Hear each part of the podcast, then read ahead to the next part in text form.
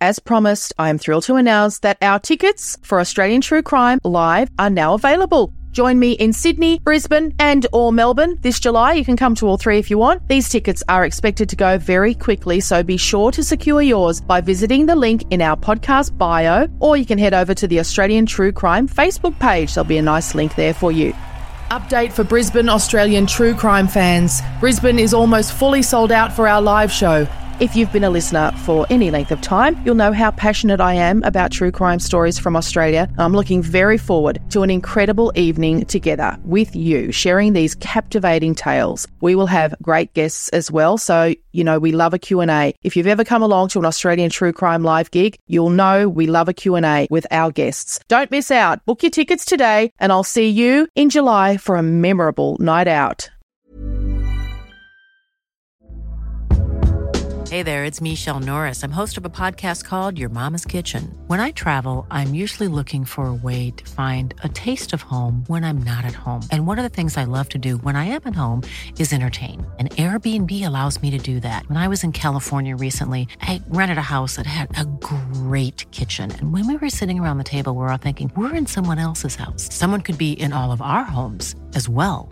If you have a home, but you're not always at home, you have an Airbnb. Your home might be worth more than you think. Find out how much at airbnb.com/host. Hiring for your small business? If you're not looking for professionals on LinkedIn, you're looking in the wrong place. That's like looking for your car keys in a fish tank. LinkedIn helps you hire professionals you can't find anywhere else, even those who aren't actively searching for a new job but might be open to the perfect role. In a given month, over 70% of LinkedIn users don't even visit other leading job sites. So start looking in the right place. With LinkedIn, you can hire professionals like a professional. Post your free job on linkedin.com/people today.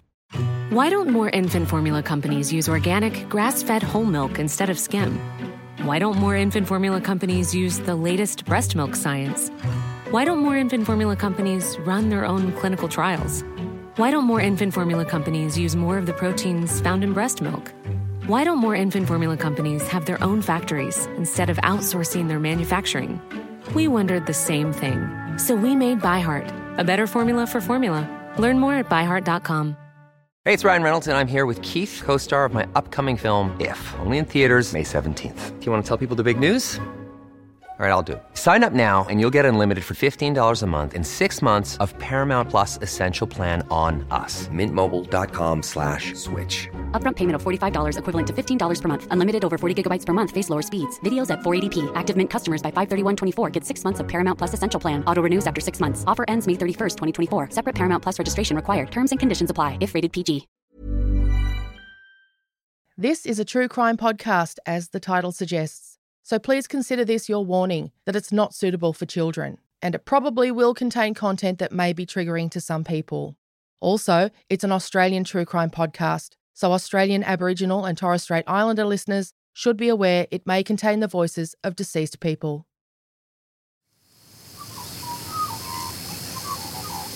The producers of this podcast recognise the traditional owners of the land on which it's recorded.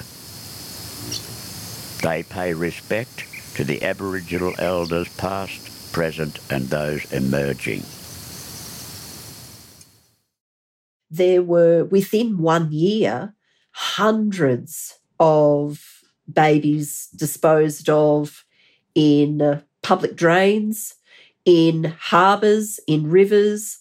They were buried in backyards. There are some horrific stories.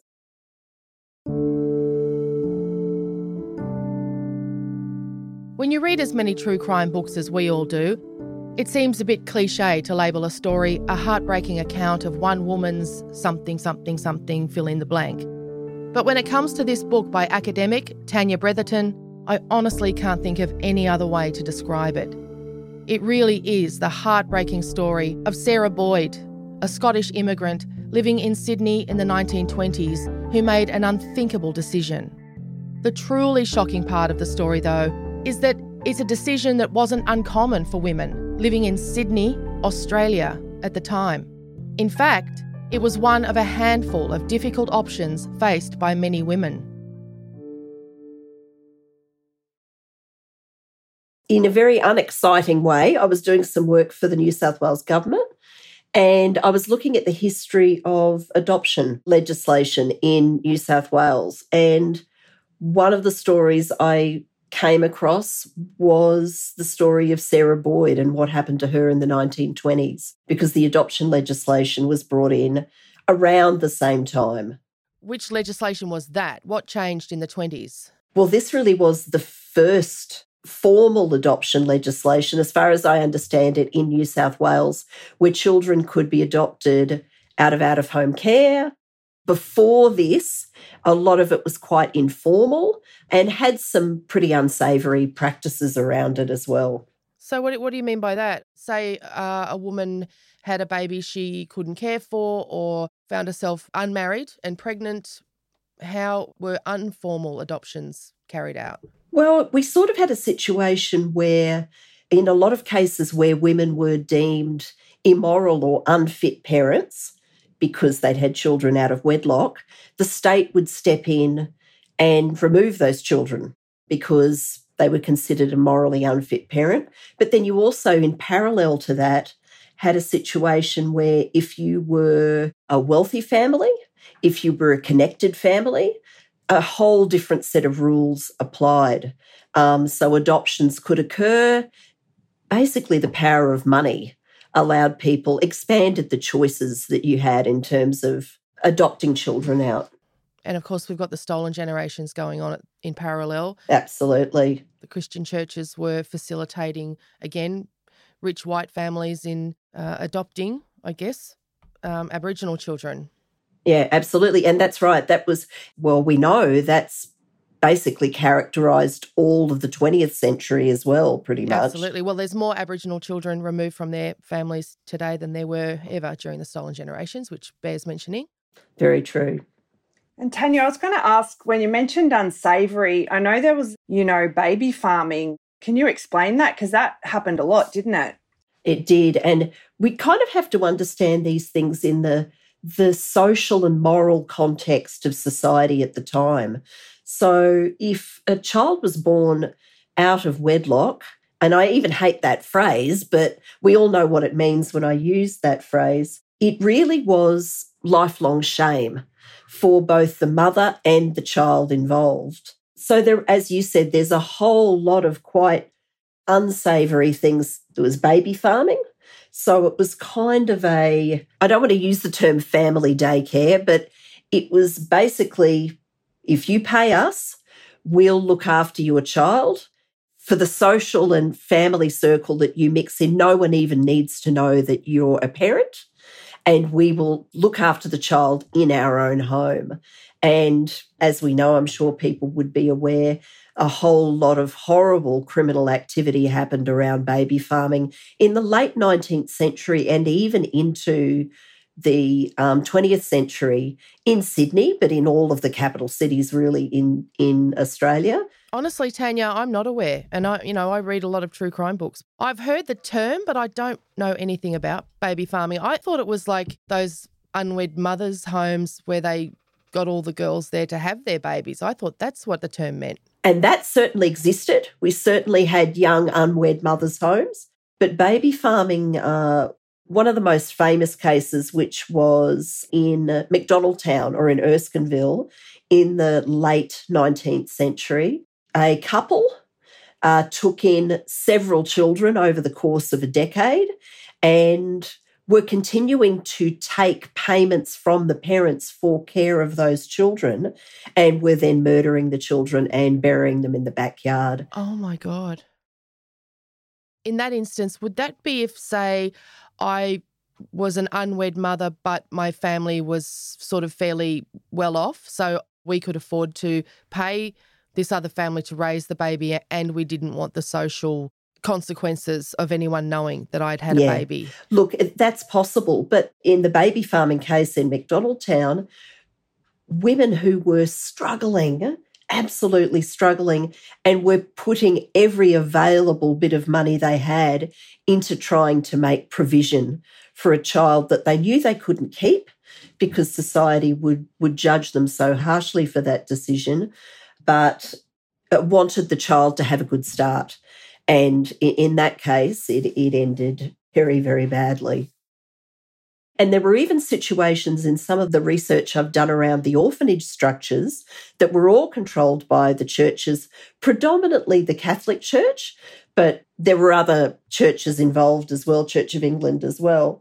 But baby farms it was sort of a small business. So in the very famous case around the MacDonald family that ran the baby farm there, the reason why that family ended up doing that work, I think, was because of a workplace injury that the father had sustained, and it occurred at a time when, there was no workplace health and safety. So it's not like he could get workers' compensation. Not that that justified the family doing what it did, but that was how they ended up in the baby farming business. So that's part of the research that you were working on for the New South Wales government, and you were working on the legislation that then came into being in the 1920s that formalised and tried to make some structures around adoption to prevent things like that, right? Yes, that's right. So did it improve the lives of women and children, that legislation? Look, I think we're in a situation where there's no doubt the subsequent pieces of adoption legislation, as you said, our whole protocols around adoption have changed quite a lot over the course of 80 to 100 years. There's no doubt absolutely over time there's been a lot of improvements. But certainly the suitcase baby, that particular story, it is an example of everything going wrong, or how it can go wrong, and has absolutely tragic consequences for both the child and the mother. So I came across Sarah's story randomly, really. I was looking at newspaper articles around the period of time that there was a lot happening in adoption change in New South Wales, and I came across this story of a baby in a suitcase washing up on a beach in Mosman. In the early morning, it was discovered by a Sunday school picnic group of children, which actually was not that unusual. So at the time, it was often children that made the discoveries of babies, because we had a very different way of parenting then. So children often played in the public streets. They rode go-karts. They played on abandoned lots. They often played on tram lines and on train lines, and that's often where these babies were disposed of. There were, within 1 year, hundreds of babies disposed of in public drains, oh my God, in harbours, in rivers. They were buried in backyards. There are some horrific stories. Once children were born, the woman would often disguise the pregnancy, so no one would know that she was even pregnant. She would give birth in private and find somewhere where she could have the baby, and then would suffocate the baby shortly afterwards and then dispose of it. And that was happening in Sydney. So Sarah's case was towards the end of 1923. That year had been characterised by hundreds of them. Oh, my God. So these little kids were having a picnic this day and they found a suitcase. Tell us about that. Yeah, so they were having a Sunday school picnic at Ashton Park, which is just on the beach off Mosman. A little boy and a little girl thought, great, suitcase. Someone's dropped this into the water. There'll be something really cool in here. And they popped the clasps and opened the suitcase, and it was a newborn baby that had been strangled.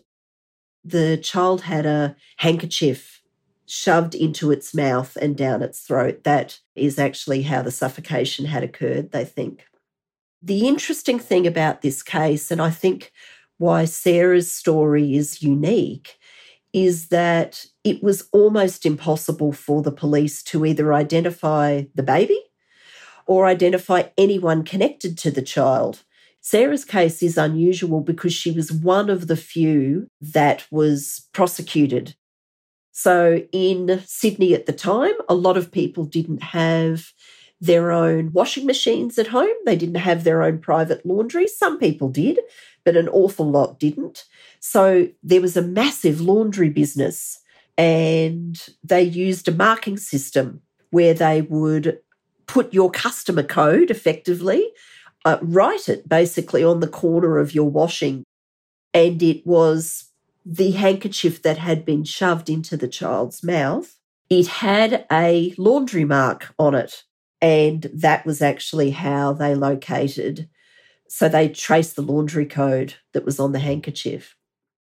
So it was Sarah, and she had a very close friend, Jean, and those two women were involved in the disposal of the child. But they were also two of the worst criminals that you could ever imagine. The fact that the handkerchief had an identifying mark, and also the fact that in the suitcase where they put the baby to dispose of the child by throwing it into the harbour, they'd put a block of wood in and wedged it into the suitcase, I think thinking that it would make it sink. And, of course, because it was wood, it had the opposite effect and it made it float. So the child in the suitcase actually floated around in the harbour for quite a few days before it was actually washed ashore at Mosman. When the authorities tracked her down, where did they find her? Who was the woman that they discovered? The laundry mark that was on that handkerchief was actually Jean's customer number. The police rocked up at the hotel that Jean was staying at and saying, "We've located this particular item. Is this your handkerchief?" "Yes, it is." "Have you had a baby recently?" "No." "We know, we've spoken to some of the people that are staying at this hotel, that you were hanging around with a woman. Where is she?" And Jean said, "Yep, her name's Sarah and she's staying up at Gosford on an orchard," and she pretty much was forthcoming. Sarah Boyd, they found her. She was living with a man that she'd met in Sydney on an orchard up towards Gosford. So that whole area north of Sydney, a lot of it was fruit growing. She'd met this fellow at a pub, Joseph Shorrock. They'd started a relationship. It was very early days. But one of the questions that you're left with, so Sarah made a decision to murder a newborn child. She actually had a 3-year-old son, a little boy called Jimmy, and she was a doting mother.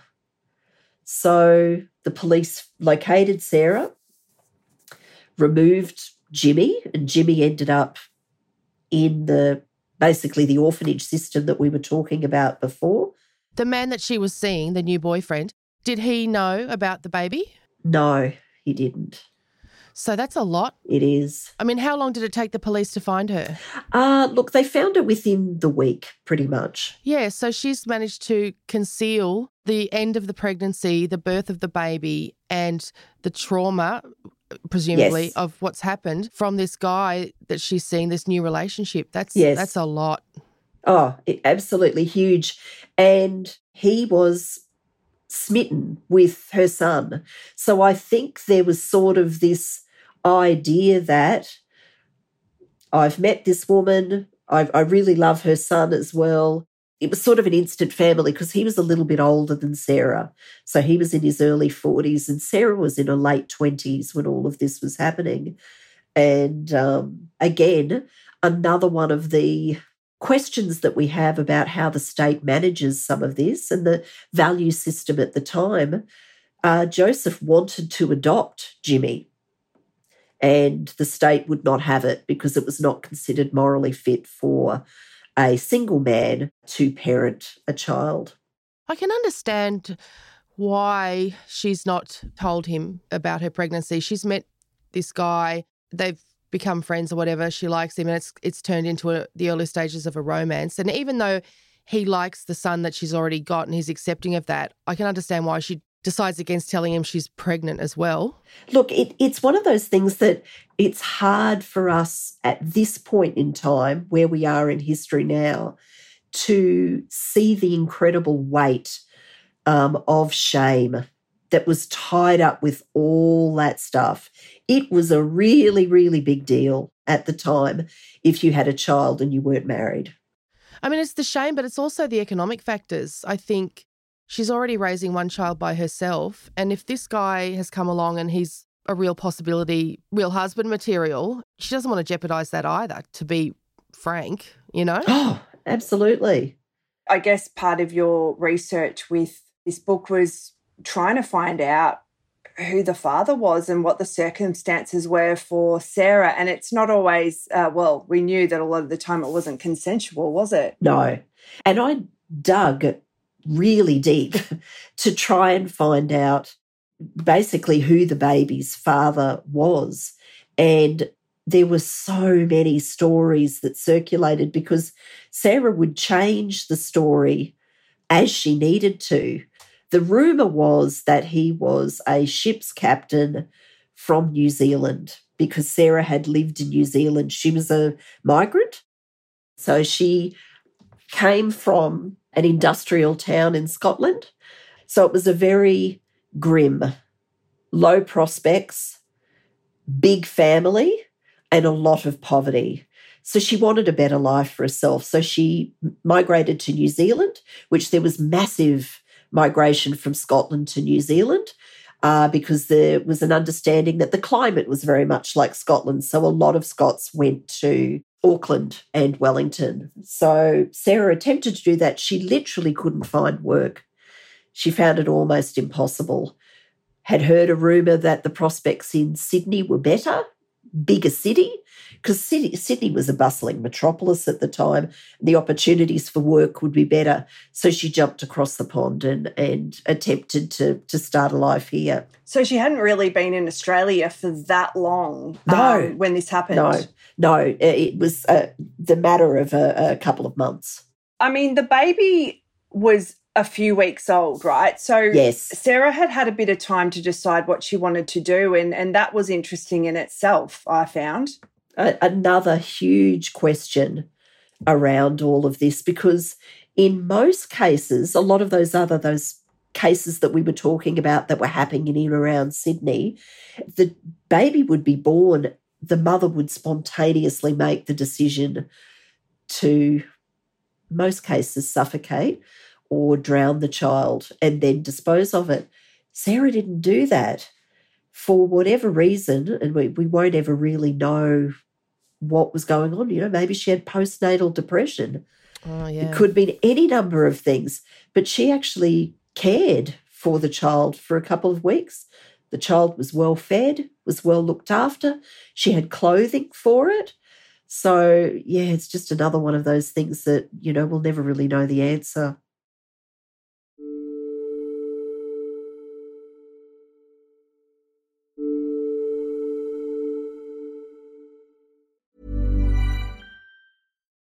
Would you like to look 5 years younger? In a clinical study, people that had volume added with Juvederm Voluma XC in the cheeks perceived themselves as looking 5 years younger at 6 months after treatment. Look younger, feel like you. Add volume for lift and contour in the cheeks with Juvederm Voluma XC. Reverse signs of aging by adding volume to smooth laugh lines with Juvederm Volure XC. For important safety information and to find a licensed specialist, visit Juvederm.com. That's Juvederm.com. Not for people with severe allergic reactions, allergies to lidocaine, or the proteins used in Juvederm. Common side effects include injection site redness, swelling, pain, tenderness, firmness, lumps, bumps, bruising, discoloration, or itching. There's a risk of unintentional injection into a blood vessel, which can cause vision abnormalities, blindness, stroke, temporary scabs, or scarring. Talk to a licensed specialist to find out if it's right for you. Why don't more infant formula companies use organic, grass-fed whole milk instead of skim? Why don't more infant formula companies use the latest breast milk science? Why don't more infant formula companies run their own clinical trials? Why don't more infant formula companies use more of the proteins found in breast milk? Why don't more infant formula companies have their own factories instead of outsourcing their manufacturing? We wondered the same thing. So we made ByHeart, a better formula for formula. Learn more at byheart.com. Hey there, it's Michelle Norris. I'm host of a podcast called Your Mama's Kitchen. When I travel, I'm usually looking for a way to find a taste of home when I'm not at home. And one of the things I love to do when I am at home is entertain. And Airbnb allows me to do that. When I was in California recently, I rented a house that had a great kitchen. And when we were sitting around the table, we're all thinking, we're in someone else's house. Someone could be in all of our homes as well.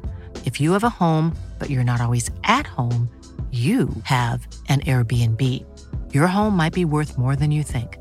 Find out how much at airbnb.com/host.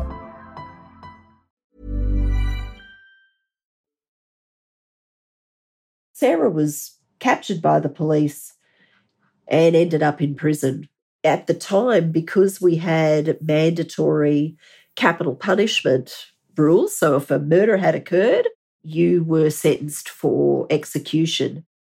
Jean was involved. Jean went to court too, didn't she? She did. Can you tell us a bit about that? Because she was implicated in it too. So even the way that the trials were structured and operated, so those women went on trial together, even though over the course of the evidence that was put forward and the confessions really of the two women, Jean was seen as being an accessory. So she wasn't seen as being actively involved in murdering the baby, but in the disposal and in covering it up. So Jean went to prison as well, but she only got 2 years. This was a massive news story, wasn't it? Oh, it was huge. There was quite a big, a lot of women really came out in support of Sarah, didn't they? Oh, yes. A local Redfern woman called Annie Lee, who was kind of she was involved in the labour movement, but she was also a bit of a well-known local woman. She pretty much rallied or started a huge media campaign, I guess, to sort of raise awareness to Sarah's circumstances, to basically say, one, this story is more complicated than it looks like from the outside. Yes, she's confessed to this murder, but there's a whole lot of complex circumstances going on around this. And it was basically Annie who kind of put together a case for getting her sentence commuted so that it would just become a life sentence, so that she wouldn't be hung for it. The campaign didn't end there, did it? No. At the time, Sarah's locked up. She's in the women's prison. Jimmy's being cared for in what was the foster care system at the time. It looked very different to what it does now, but with a foster family. And Annie campaigned, worked with the state government, basically did this massive fundraising to kind of fund her legal campaign as well, to say, for compassionate reasons, this woman has demonstrated that she can be a good mother, but because of the horrible circumstances that she found herself, she did something that was just unthinkable. So Sarah was only actually in prison. 1923 was when she committed the murder. She was out in 1927 as a result of Annie Lee's campaign. And part of the success, I guess, of the campaign was around Jimmy needs to be with his mother again. Mm. So we need to release this woman from prison so she can actually parent the child that she's got. Oh, gosh. You know, hearing that, it's actually surprising and really amazing that the campaign was so successful, because the legal establishment was all male. Yes. There was not much understood about mental health or really the circumstances. You know, women in those situations were coerced into sex, raped, just left. Yes. Oh, you know, the blokes left them and men in control of these decisions really didn't care about that. And that's not the end of it, Em. Not only was she released from prison, but Annie had raised enough money to do something else amazing. Yeah, so it's endlessly fascinating to me, that relationship between Annie and Sarah, because Annie basically was going to the women's prison. She just had built up a relationship with Sarah. And she'd raised enough money, Annie had raised enough money, because she was connected to a lot of the labour organisations that were unions that were operating in Sydney at the time. I know that the guys that basically were doing the early work on the bridge were big contributors to the campaign. So she had raised enough money for to pay for Sarah and Jimmy's passage back to Scotland. And Sarah said, I don't really want that. I think if Jimmy's happy and he's got, you know, more of a chance of a, you know, a good life with a local Sydney family, I think he'd be better off staying with the woman who's currently caring for him. And Annie got these shits. I don't blame her, because that's the whole basis of her campaign. Yeah, she got the shits. I suppose Sarah, who knows, the added shame that she's encountered in this time in a women's prison, by the way. There's still in a women's prison for women who have hurt their children. It's not an easy time. So imagine back then. Plus, Sarah has not seen her son Jimmy in, 4 years? Yeah. So it's daunting. And so now Annie's saying, great news, you're getting out of jail, you can have your son back, and I'm sending you back home to Scotland with him. Like, yes. She hasn't been to Scotland in a long time. No. It's daunting. I can understand it's daunting. And were the conditions of her release that she go back to Scotland? Yeah, pretty much. So that was the condition. We don't want you to continue living here. We'll let you out, but you got to go back. Do you have any information about her after that, about her life when she got back to Scotland? No, it was one area that I dug really deep on. The trail went completely cold on Sarah. We do know what happened to Jimmy. And that, again, it's one of the questions around this story where it's mind-boggling what actually happened. I hope you had a good life, Tanya, but I'm going to wait with bated breath. Yes, absolutely, because we have to read the book, The Suitcase Baby, that you've written, A Desperate Mother, A Shocking Crime. In the writing of this book, I can imagine the research must have been like just so all-encompassing. It was one of those ones where you just weren't showering for a couple of days or weren't sleeping. Oh, absolutely. I know that when I'm researching it, if... it sounds warped, but if it makes me cry, then I know I'm onto something. No, I get it, totally, yeah. You get what I mean, yeah. And this story had multiple, it rolled on. It happens less now because it's obviously a couple of years since I've done the research for the book, but there were all of these locations across Sydney where I'd catch a train, go into the city and... oh, okay, that's Belmore Park. I know that a child was found wrapped up in newspaper and left on a park bench there. There was another child in Sarah's case. She strangled her baby and put it in a suitcase and then caught a ferry across the harbour and chucked it over the back of the ferry. So when did this phenomenon come to an end, this terrible phenomenon of women feeling as though this was their only course of action? Well, I think one of the strange things I think about stories like this is that there are still children being abused, killed, and disposed of. We still have these strange cases that we can't explain, but it did gradually get better.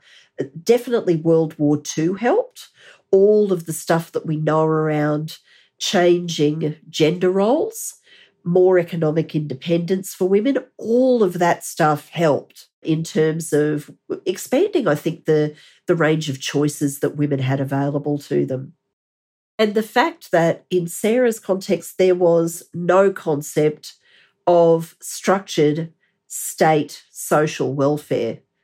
It was all effectively run by the churches, which what came with that was a whole lot of moral expectation. Yeah, a whole lot of moral. Yeah, that's right. And the shame. And also, you know, I think intersecting with that too was all the abortion laws because, you know, when I'm sure you've found it too, Tanya, you go through a lot of old newspaper articles and see all these women and some men on trial for deaths, murders, and women were found dead, and it was often from illegal abortions.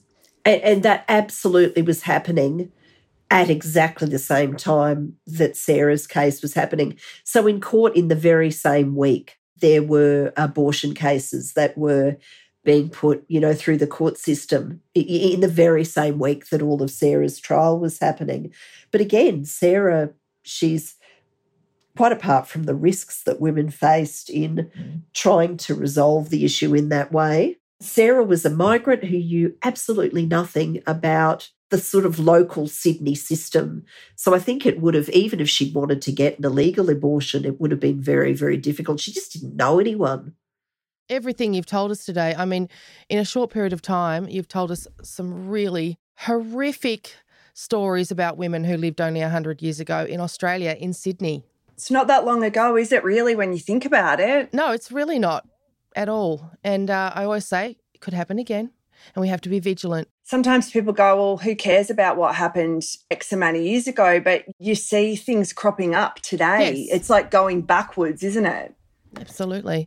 Yeah, this is what happens when women don't have access to, you know, appropriate healthcare and things like terminations and things like that. Do you know, it just feels like there's a lot of correlations to what's happening today with a reversal of attitudes about women and about, I mean, mental health's more understood, but still newspaper articles, when something like this happens, it's pretty not very sympathetic, or it doesn't give any nuance around things, which of course media doesn't do that. No, but there's not a lot of interest in understanding how, why. No, people don't, do they? They don't want to know why. They just like very black and white with it. No, that's right. But I agree with you. We do not want to go backwards. When you see what has happened in the US with the rolling back of, yeah, it makes you weep.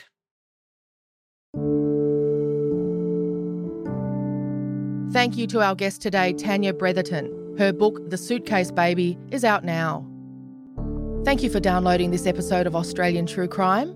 If you need support after listening to this podcast, you can call Lifeline on 13 11 14 or contact 1800RESPECT on 1800 737 732 or 1800respect.org.au. Indigenous Australians can contact 13 YARN on 13 92 76 or 13yarn.org.au. Thank you for downloading this episode of Australian True Crime. We'll be back next week.